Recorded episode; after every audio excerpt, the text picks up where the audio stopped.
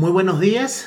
El día de hoy quiero que me acompañen a Lucas capítulo 16 de los versículos 19 hasta el 31.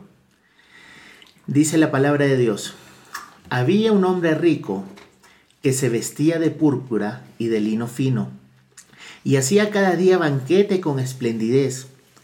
Había también un mendigo llamado Lázaro que estaba echado a la puerta de aquel lleno de llagas, y ansiaba saciarse de las migajas que caían de la mesa del rico. Y aun los perros venían y le lamían las llagas. Aconteció que murió el mendigo y fue llevado por los ángeles al seno de Abraham. Y murió también el rico y fue sepultado. Y en el Hades alzó sus ojos, estando en tormentos, y vio de lejos a Abraham y a Lázaro en su seno. Entonces él, dando voces, dijo, Padre Abraham, ten misericordia de mí y envía a Lázaro para que moje la punta de su dedo en agua y refresque mi lengua, porque estoy atormentado en esta llama. Pero Abraham le dijo, Hijo, recuérdate que recibiste tus bienes en tu vida, y Lázaro también males. Pero ahora este es consolado aquí y tú atormentado. Además de todo esto, una gran cima está puesta entre nosotros y vosotros. De manera que los que quisieren pasar de aquí a vosotros no pueden, ni de allá pasar acá. Entonces le dijo, te ruego pues, Padre, que le envíes a la casa de mi Padre, porque tengo cinco hermanos, para que les testifique, a fin de que no vengan ellos también a este lugar de tormento. Y Abraham le dijo, a Moisés y a los profetas tienen, óiganlos. Él entonces dijo, no, padre Abraham, pero si alguno fuere de ellos de entre los muertos se arrepentirán. Mas Abraham le dijo, si no oyen a Moisés y a los profetas, tampoco se persuadirán, aunque alguno se levantare de los muertos. Vamos a orar. Padre, queremos pedirte en esta mañana que, que puedas ayudarnos a entender tu palabra que tu Espíritu Santo sea desplegado en este tiempo, mostrándonos el estado espiritual en el que nos encontramos. Bendice tu palabra, Señor, para que haga conforme a tu voluntad, porque sabemos que nunca regresa vacía. Que seas tú hablando en medio de este tiempo, por medio del predicador, y danos corazones, Señor, sensibles y humildes para escuchar claramente tu voz. En Cristo Jesús. Amén. Amigos y hermanos que nos ven ahora, estamos en un tiempo difícil con esta pandemia. Los medios de comunicación nos están bombardeando con cifras de infectados y muertes por producto del, del COVID-19. Hay muchas personas que han perdido familiares y amigos cercanos. No queda claro si existen o no medicamentos para esta enfermedad. Se nos está ofreciendo algunas vacunas en medio de tanta incertidumbre. Pero hasta ahora muy pocos se han puesto a pensar en lo que pasaría si hoy día te contagias, por ejemplo, y formas parte de esas estadísticas de fallecidos por COVID. ¿Qué de tus familiares y amigos que tal vez han fallecido por COVID? O por alguna otra causa. Quiero hablar en esta mañana acerca de algo que muy pocas personas están pensando en medio de estos tiempos. ¿Cómo estoy viviendo delante de Dios? ¿Qué pasaría si Dios mismo me llama hoy a rendirle cuentas? ¿Tiene alguna relación la forma en que vengo viviendo con mi futuro estado eterno? ¿A dónde irá mi alma si muero en estos instantes? ¿Puedes ver las alarmas encendidas? Primero quiero decirles que el texto que vamos a ver el día de hoy, con respecto a este hay algunas controversias. Hay algunas personas que dicen que es una parábola y algunas otras que dicen que es un relato que Cristo mismo contaba con personajes que eran conocidos en medio de ese tiempo y que fácilmente podrían ser identificados. Particularmente no quiero enfocarme en que si es una parábola o un texto o un relato de Cristo, finalmente quiero que nos enfoquemos en el mensaje que Jesús mismo quiso dar en ese tiempo a las personas en ese momento, pero también que quiere darnos a nosotros en estos tiempos. Para que podamos entender este texto en su contexto, tenemos que leer los versículos 13, 14 y 15 del capítulo 16 del Evangelio de Lucas. Miren lo que dice el versículo 13. Ningún siervo puede servir a dos señores porque o aborrecerá al uno y amará al otro, o estimará al uno y menospreciará al otro. No podéis servir a Dios y a las riquezas. Jesús lo que tenía en mente era la relación que había entre un esclavo y un amo. Un esclavo no puede pertenecer a dos amos al mismo tiempo. Jesús aquí habló acerca del corazón. Muchas personas pueden decir que aman a Dios, pero su servicio al dinero demuestra que de hecho no lo hacen. ¿Cómo podemos saber a quién o a qué estamos sirviendo? Una manera es a través de este principio. Tú harás sacrificios por tu Dios. Si tú te sacrificarías por el bien del dinero, pero no te sacrificarías por el bien de Jesús, no te engañes a ti mismo. El dinero en realidad es tu Dios. Ojo, algunos piensan que solo porque no son ricos, no son esclavos del dinero, es decir, de las riquezas. Pero no tienes que ser rico para servir a las riquezas. Los pobres tienen igual potencial para la codicia y la avaricia, al igual que los ricos. Cuando uno sirve a Dios, las riquezas se usan también de forma benéfica, en beneficio de los demás. Cuando se sirven a las riquezas, se ignora o se deja de lado lo que Dios realmente quiere. Ningún siervo puede servir a dos señores. O te sirves a ti mismo, en este caso por medio de las riquezas, o sirves a Dios. No hay punto medio, como en todas las cosas que tienen que ver con el reino de los cielos. Ahora bien, así como hay un mensaje, hay también un público objetivo. Se está dirigiendo en esta oportunidad a un grupo particular de personas, que es descrito en los versículos 14 y 15 del capítulo 16. Y mire lo que dice la palabra de Dios. Y oían también todas estas cosas los fariseos, que eran ávaros, y se burlaban de él. Entonces les dijo, vosotros sois los que os justificáis a vosotros mismos delante de los hombres, mas Dios conoce vuestros corazones porque lo que los hombres tienen por sublime delante de Dios es abominación.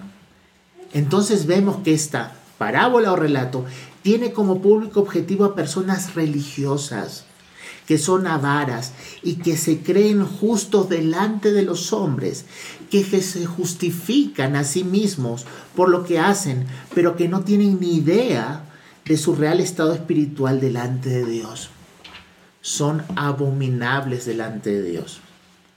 También se nos va a enseñar en esta parábola acerca de la obstinación del pecado aún después de la muerte. Podemos ver más adelante que el pecado no para después de la muerte de aquellos que se van a condenación eterna. También vamos a ver acerca de la suficiencia de Cristo para salvación que se nos es mostrada en todas las escrituras. Pero quiero separar este texto principalmente en dos partes. La primera parte es la vida de estos dos personajes mientras estaban aquí en medio de nosotros en esta vida. Y la segunda parte, la vida de estos dos personajes en la vida venidera, que va a incluir la conversación entre el rico y Abraham.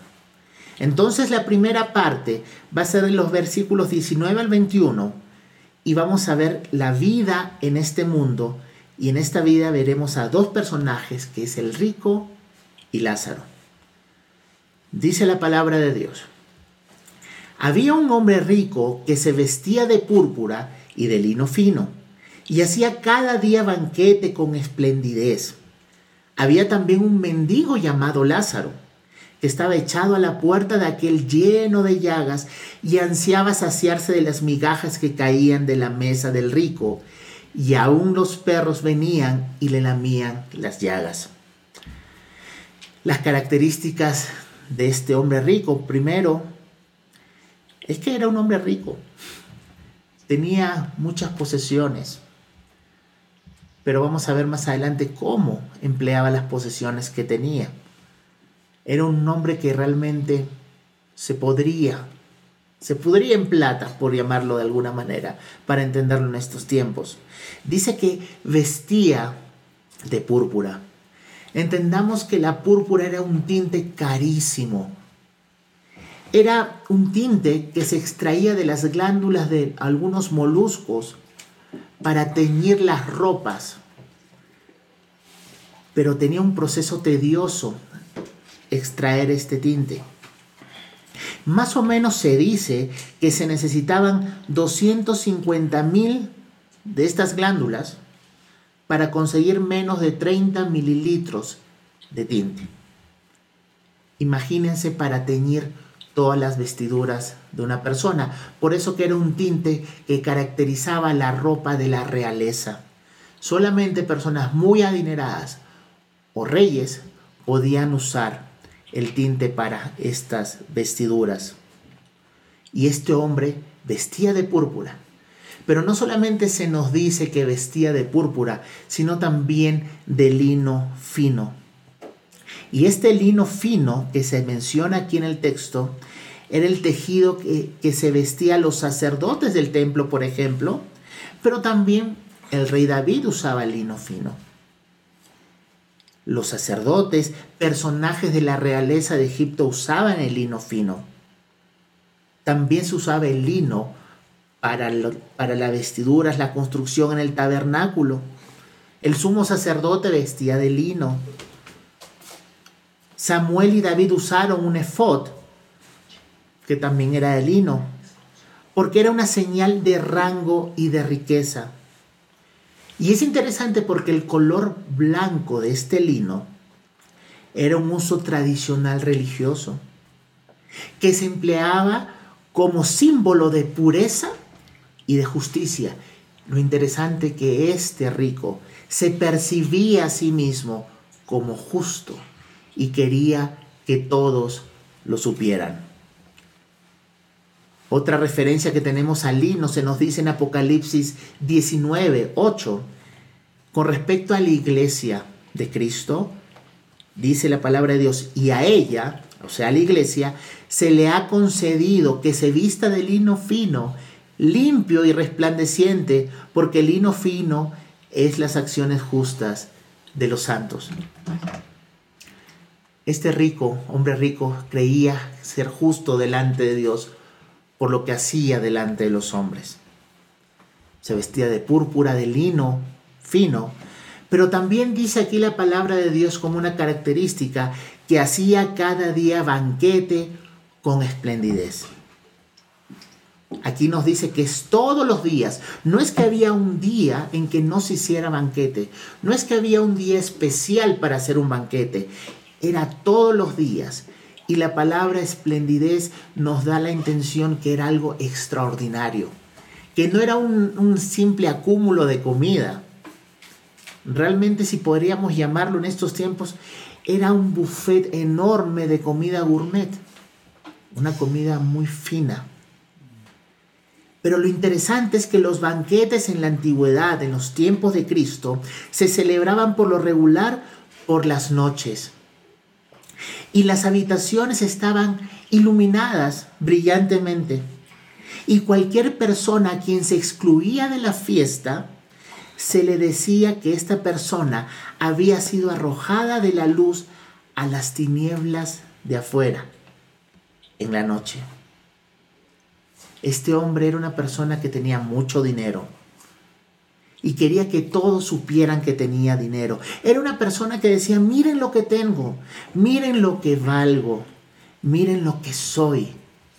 ¿En dónde estaba encontrando este hombre rico su valor e identidad?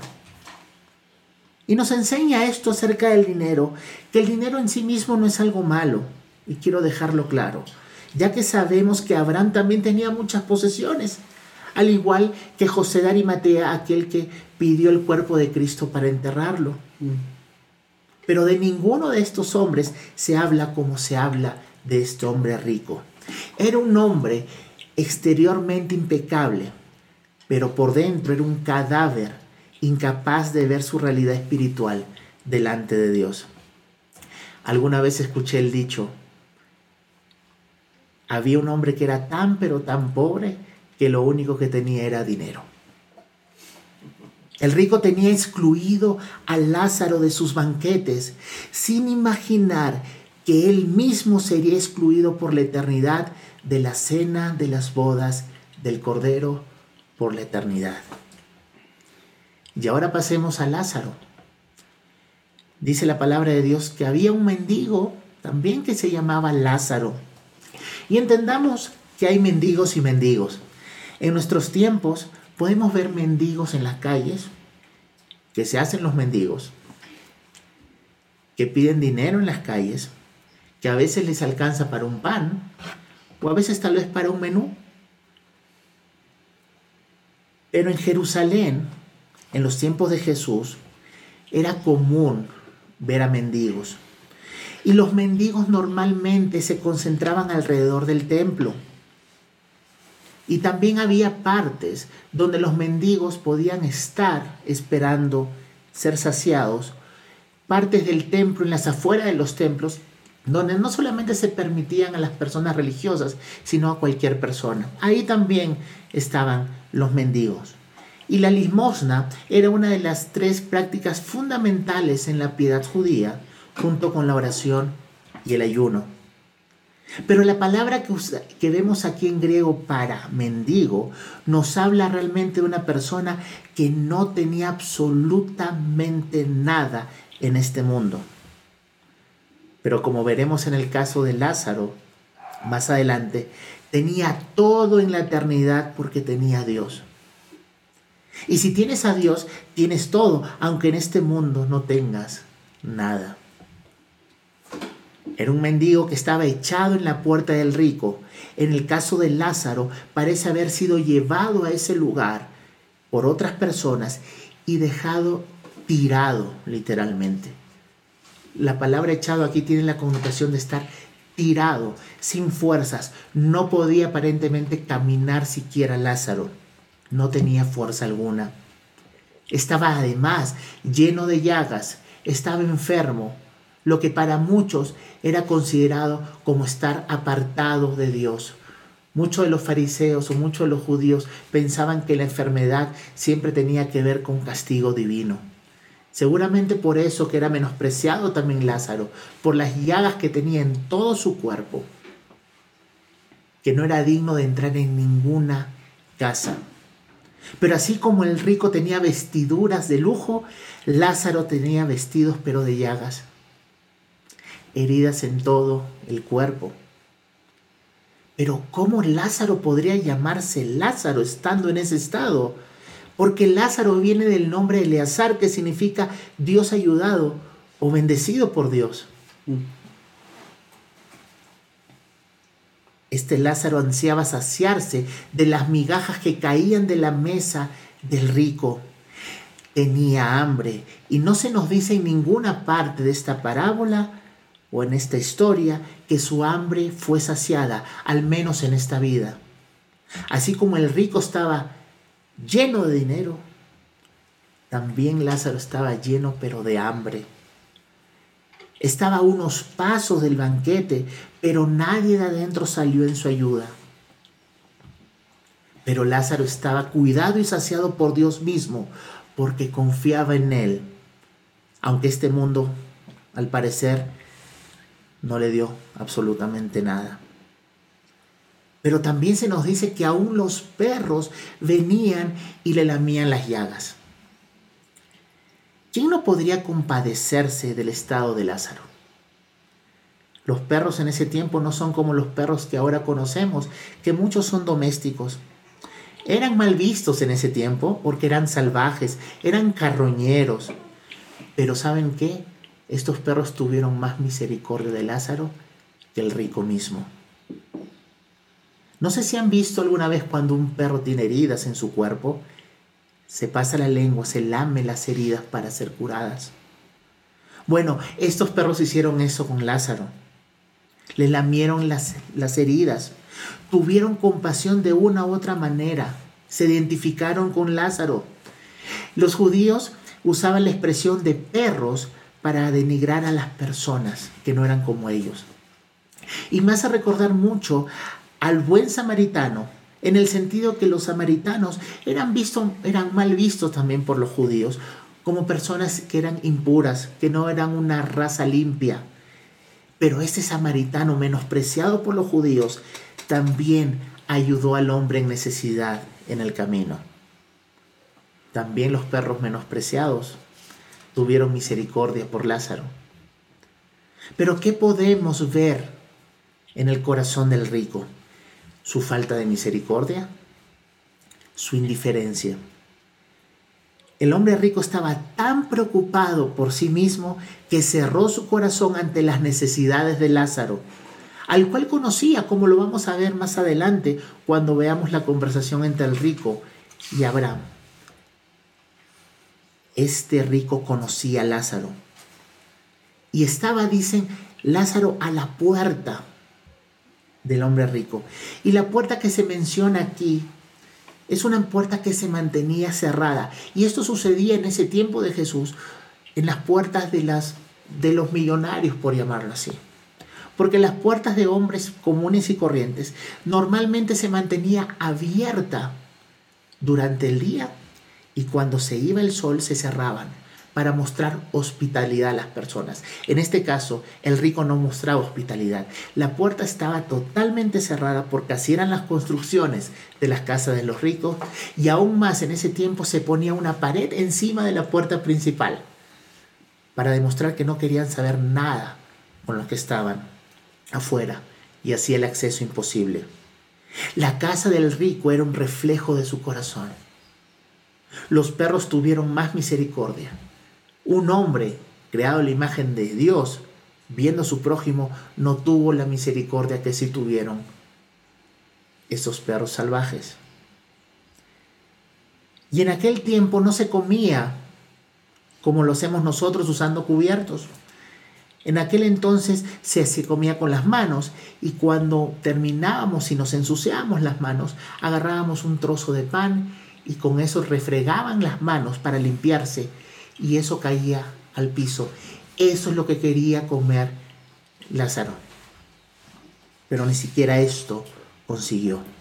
El hombre rico es la imagen del típico hombre religioso que dice, pero no hace.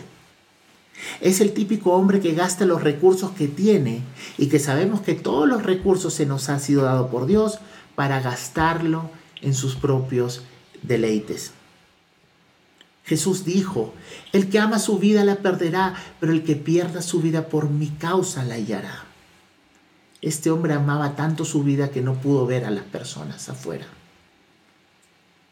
También Jesús dijo que es más fácil que un camello pase por el ojo de una aguja que un rico entre en el reino de los cielos. No es imposible para un rico entrar al reino de los cielos, porque lo que es imposible para el hombre es posible para Dios. Pero estos hombres ricos que confían en sus riquezas más que en Dios, nunca van a buscar un Salvador en Jesucristo. Jesús se refería a los fariseos y a los religiosos como sepulcros blanqueados. El corazón endurecido solamente te deja mirar hacia adentro, hacia ti. No eres capaz de ver hacia afuera. El corazón endurecido es insensible como cuando alguien se quema la piel y tus nervios son quemados también y son cauterizados y tu piel pierde sensibilidad. Y se vuelve un círculo vicioso, más insensible y más quiero y puedo ver solo mis necesidades. Es la terrible frase que hemos escuchado, el que más tiene, más quiere. Este rico también confiaba en sus posesiones. No solamente era en misericordia, no solamente pensaba en sí mismo, confiaba en sus posesiones. Y es interesante que la palabra riqueza proviene de la palabra aramea mamón, que originalmente significa aquello en lo que uno confía. El problema no está en las posesiones, sino en creer que ellas te pueden dar solo lo que Dios le puede dar. El problema no es utilizar las posesiones que se te han sido dadas, sino para a quién beneficias con ellas. Mm. El problema del amor al dinero. Este rico era indiferente al dolor ajeno. Lázaro no estaba lejos de donde estaba el rico. El rico era consciente de la presencia de Lázaro, pero decidió voluntariamente cerrar su corazón. Estaba tan pendiente de sí mismo y sus necesidades que trae como resultado la indiferencia al dolor ajeno y esto debe ser un indicador de nuestras vidas. Si tú dices que no eres egoísta, la pregunta es qué tan pendiente estás de las necesidades de los demás de los hermanos de la iglesia, aún de los que viven fuera. Y ahora vamos a entrar a la segunda parte. Vamos a ver lo que es la vida después de la muerte o la vida venidera. ¿Dónde llegaron estos dos personajes finalmente, tanto el rico y Lázaro, para pasar la eternidad? Vamos a ver los versículos 22 y 23. Dice la palabra de Dios, aconteció que murió el mendigo y fue llevado por los ángeles al seno de Abraham. Y murió también el rico y fue sepultado. Y en el Hades alzó sus ojos, estando en tormentos, y vio de lejos a Abraham y a Lázaro en su seno. Aquí podemos ver tanto la perspectiva celestial versus la perspectiva humana. El reino de los cielos es diametralmente opuesto a como piensa el mundo y los que son parte de él. Recordemos que los creyentes estamos en el mundo, pero ya no pertenecemos al mundo, sino a Dios. Y ahora pensamos como ciudadanos del reino de los cielos. Por eso que entendemos cuando Jesús dice, el que ama su vida la perderá. Ama a tus enemigos, o por ejemplo, humillaos pues bajo la poderosa mano de Dios para que en su tiempo seamos exaltados. Es la aparente contradicción de la palabra de Dios para los incrédulos que aún ahora puede ser que no entiendan esto. Si pensamos como todo el mundo piensa, diríamos que el hombre rico fue exitoso en esta vida y Lázaro fue un fracaso. Y es interesante porque aún en muchas iglesias de la prosperidad, podrían decir lo mismo. Que el que es pobre es pobre porque no está bien con Dios o que no tiene suficiente fe. Y el que tiene muchas posesiones es porque es hijo del rey y tiene mucha fe. Lo cual nos lleva a pensar en el mal evangelio de la prosperidad. Y digo mal evangelio porque no es para nada una buena noticia si las buenas noticias se basan en las posesiones y no en Cristo y puedes darte cuenta lo terrible del Evangelio de la prosperidad porque es un pensamiento mundano, no regenerado. Lo que vemos aquí es que murió el mendigo, murió Lázaro y fue llevado inmediatamente por los mismos ángeles al seno de Abraham. Un lugar de reposo, de descanso eterno para los hijos de Dios. Es como que nosotros llamamos el paraíso. No sabemos dónde fue enterrado Lázaro, dónde fue dejado su cuerpo. Lo más probable es que haya sido llevado a una fosa común, que era lo común en esos tiempos. En cambio, el rico también murió. Y es posible que se hayan llevado a cabo todos los rituales que se hacían en ese tiempo para el funeral, que haya tenido un sepulcro de lujo para la época, que un grupo de personas lo acompañe con mujeres que eran contratadas para llorar por el difunto. Pero este fue sepultado, dice la palabra de Dios, y en el Hades, en este lugar de sufrimiento, alzó sus ojos estando en tormento, dice, y vio de lejos a Abraham y a Lázaro en su seno. Pero ¿qué pasó aquí?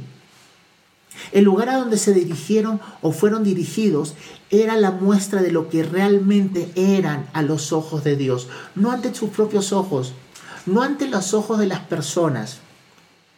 Murió el mendigo y sus necesidades corporales llegaron a su fin. Murió también el rico y sus fiestas fueron interrumpidas para siempre. La muerte es una gran realidad que todos reconocen, pero de la que muy pocos parecen estar conscientes. La muerte es la gran reveladora, la que te va a mostrar en ese día si eras hijo de Dios o hijo del diablo. El éxito en cosas sin importancia es realmente fracaso.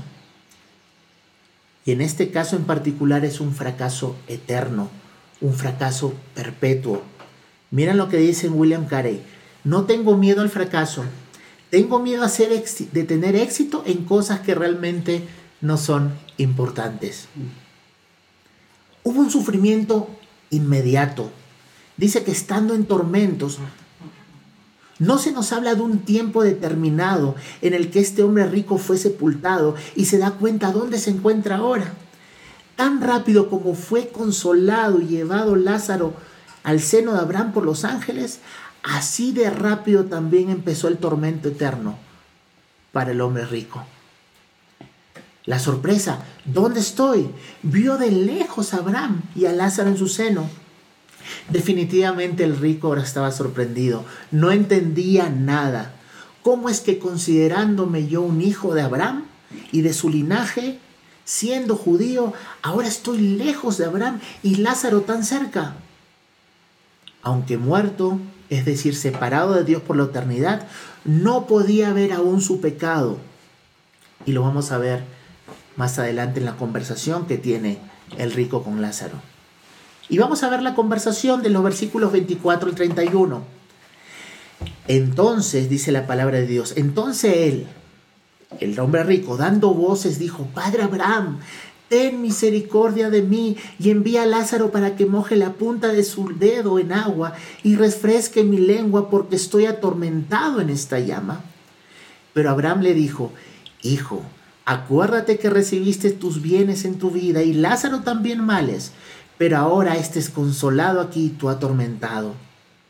Además de todo esto, una gran cima está puesta entre nosotros y vosotros de manera que los que quisieren pasar de aquí a vosotros no pueden, ni de allá pasar acá. Entonces le dijo, te ruego pues, Padre, que le envíes a la casa de mi Padre, porque tengo cinco hermanos para que les testifique, a fin de que no vengan ellos también a este lugar de tormento. Y Abraham le dijo, a Moisés y a los profetas tienen, óiganlos.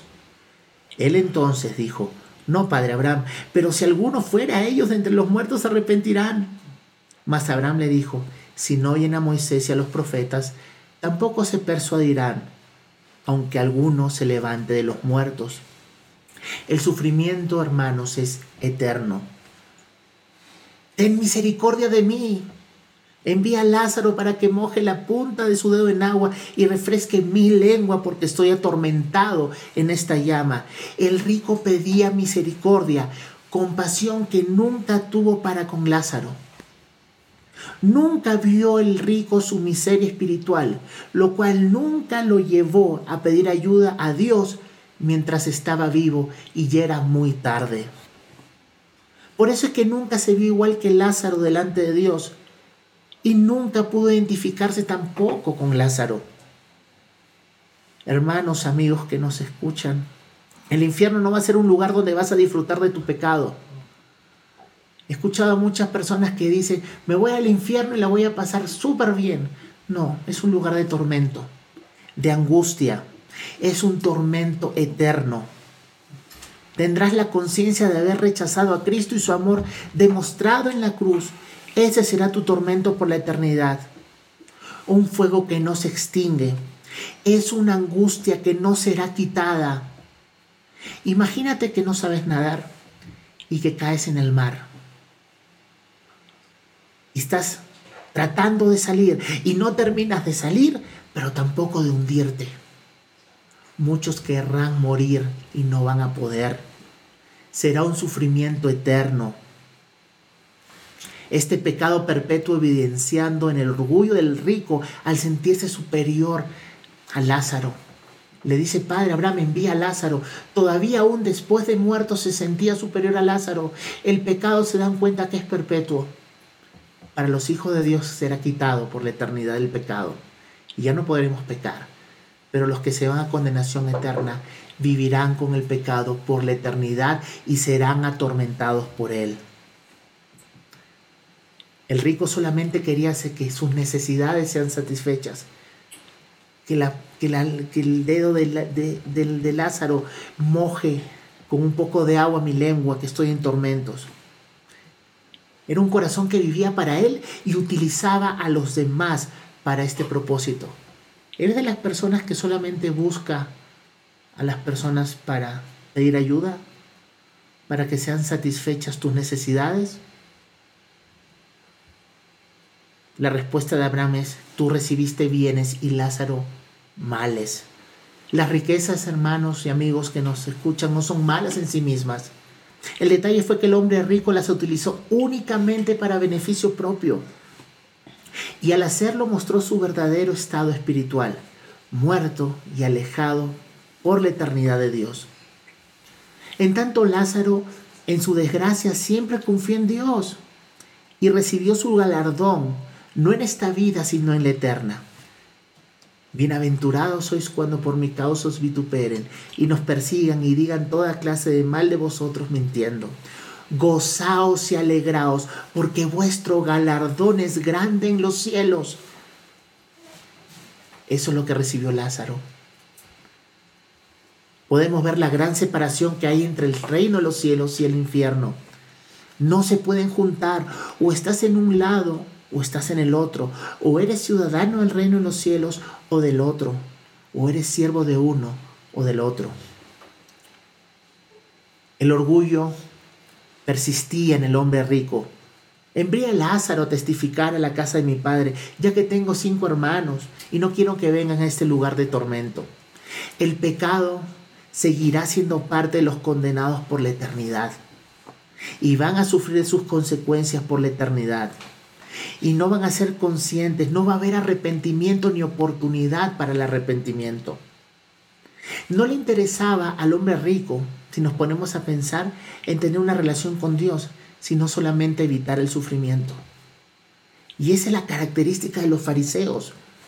Miren lo que dice Lucas 3 del 7 al 8. Y decía a las multitudes que salían para ser bautizadas por él, oh generación de víboras, ¿quién les enseñó a huir de la ira venidera? Haced pues frutos dignos de arrepentimiento y no comiencen a decir dentro de ustedes mismos, tenemos a Abraham por padre, porque os digo que Dios puede levantar hijos a Abraham aún de estas piedras. Es la característica de los religiosos, querer disfrutar de los beneficios de Dios, pero no de Dios mismo. No quieren evitar el pecado, sino ser libres solamente de sus consecuencias. No quieren arrepentirse y terminan como el hombre rico en condenación eterna. La salvación en Cristo está revelada por medio de Moisés y los profetas, porque toda la escritura apunta a Cristo y su plan de redención. Abraham le dijo, a Moisés y a los profetas tienen, óiganlos. Son las escrituras las que apuntan a Cristo para que podamos ver que en Él solamente hay salvación. Son las escrituras las que nos dicen los pecadores que somos y que somos indignos, pero en la gracia de Dios Él concedió a Cristo para que todo aquel que cree en Él no se pierda, mas tenga vida eterna. Pero vemos la incredulidad aún por la eternidad del rico. Y por eso llegó ahí por incredulidad. No, padre Abraham le dice, pero si alguno fuere a ellos, de entre los muertos se arrepentirán. Abraham le, acababa de decir que las escrituras pueden encontrar salvación. Pero él dice, no, tiene que alguien testificarle, alguien que venga de los muertos para que testifique y así creerán. El rico no creía en la palabra de Dios. No creía que era suficiente para salvación y para poder vivir vidas agradables delante de Dios. Finalmente, la pregunta que tenemos que hacernos es, ¿qué está mostrando tu vida? ¿Quién es tu amo? ¿A quién sirves? La gente puede ver realmente quién es tu Señor. ¿Eres un buen mayordomo de los recursos que Dios te ha dado? Lázaro terminó en donde siempre puso su vista mientras estaba vivo, arriba en el cielo. El rico terminó donde puso su vista mientras estaba vivo, en las cosas del mundo, en las cosas que ofrece el mundo. Y ese es el problema de las cosas del mundo, que te dicen que te pueden ofrecer cosas eternas, pero al final son perecederas. Y yo quiero dejar claro que esta parábola no quiere enseñarnos que debemos ser generosos para agarrarnos el cielo. El pensar así solo nos llevaría a pretender entrar al cielo por medio de nuestras buenas obras. Hay muchas personas que son generosas y que no han experimentado el nuevo nacimiento que habla Jesús en el capítulo 3 de Juan. Y que su generosidad solamente es el reflejo de la imagen de Dios que mora en todo ser humano, pero que aún están muertos espiritualmente delante de Dios. La parábola tampoco nos quiere enseñar que el rico se fue al infierno por ser rico y que Lázaro al seno de Abraham por ser pobre. Lo que realmente quiere enseñarnos la parábola, este texto, es un drama. El drama que el rico tenía, que era una persona que estaba convencida que después de la muerte se iría directamente a la presencia de Dios, pero que no fue así y que se fue a condenación eterna y que esa, esa condición no iba a cambiar jamás. Esta parábola nos enseña en que la forma en que vives muestra tu real estado espiritual. O estás espiritualmente vivo, porque Dios te concedió vida por gracia cuando te arrepentiste de tus pecados y creíste en Cristo como tu Señor y Salvador. O estás espiritualmente muerto en delitos y pecados, viviendo para ti y tus deleites e ignorando el sufrimiento ajeno. Y puede ser que no seas rico, pero aún puede ser que solamente uses los recursos que Dios te ha dado para satisfacer tus propios deleites, en lugar de usarlos para el beneficio de otros. Puede ser que estés dando las migajas de los que tienes. La vida que llevas ahora, seas consciente o no de ella, te dice dónde vas a pasar tu eternidad. Porque tú estás viviendo ahora según quién es tu Padre, Dios o el diablo? ¿Los deseos de Dios los que quiere satisfacer o los deseos del diablo? Todos vamos a morir en algún momento. Dice la palabra de Dios de la manera que está establecido, que el hombre muera una sola vez y luego viene el juicio. No existe el purgatorio. No hay oportunidad después de morir. No existen misas para que saques a tu familiar o amistad de ese lugar de tormento. Las oraciones y predicación del Evangelio se realiza ahora en esta vida. Luego ya no hay más oportunidad. Ya no hay más esperanza si alguien murió sin Cristo. El momento de orar y compartir el Evangelio es ahora. El rico fue enterrado de inmediato y fue llevado a un estado eterno del cual no podrá salir jamás. Pero Lázaro fue llevado por los ángeles al seno de Abraham de forma inmediata. Jesucristo nos habla de esto cuando dice a uno de los ladrones, de cierto te digo que desde hoy estarás conmigo en el paraíso. Y es una relación, una, algo precioso para nosotros los creyentes. Porque si ahora morimos, nos vamos por gracia, por medio de la fe, a la presencia de Dios.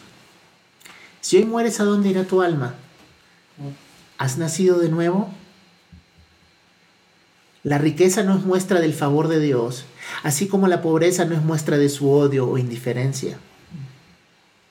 Los hijos de Dios no la vamos a pasar bien en este mundo y tengo que decírtelo. Para aquellos que les gusta el Evangelio y la prosperidad. Lázaro era un hijo de Dios amado por él, pero era detestado en este mundo. Por eso vivió como vivió. Pero el rico no solamente va a representar a personas que tienen mucho dinero, sino también a cualquier persona que se cree rica por lo que hace o lo que deja de hacer, sus buenas obras, su moral. Finalmente el dinero es una de las cosas que te aleja el querer buscar o depender de Dios. el creerte buena persona también. ¿Es tu vida realmente refleja confianza en Dios? ¿Tienes ídolos en los cuales descansa tu tranquilidad o tu felicidad? ¿Es tu vida un reflejo de que pasarás la eternidad en la presencia de Dios, disfrutando de Él? ¿O quieres vivir para ti en condenación eterna? El pecado va a permanecer aún después de la muerte en los condenados. Y eso es lo que vemos en el rico. Se sentía superior y orgulloso. Las escrituras son suficientes para dar vida a las personas que están muertas espiritualmente. ¿Crees esto? ¿Le predicas el Evangelio a tu familia, a tus amigos o los mandas al psicólogo? Creyendo que un psicólogo va a entrar en un área que Dios no puede. El Evangelio es poder de Dios para salvación para todo aquel que cree.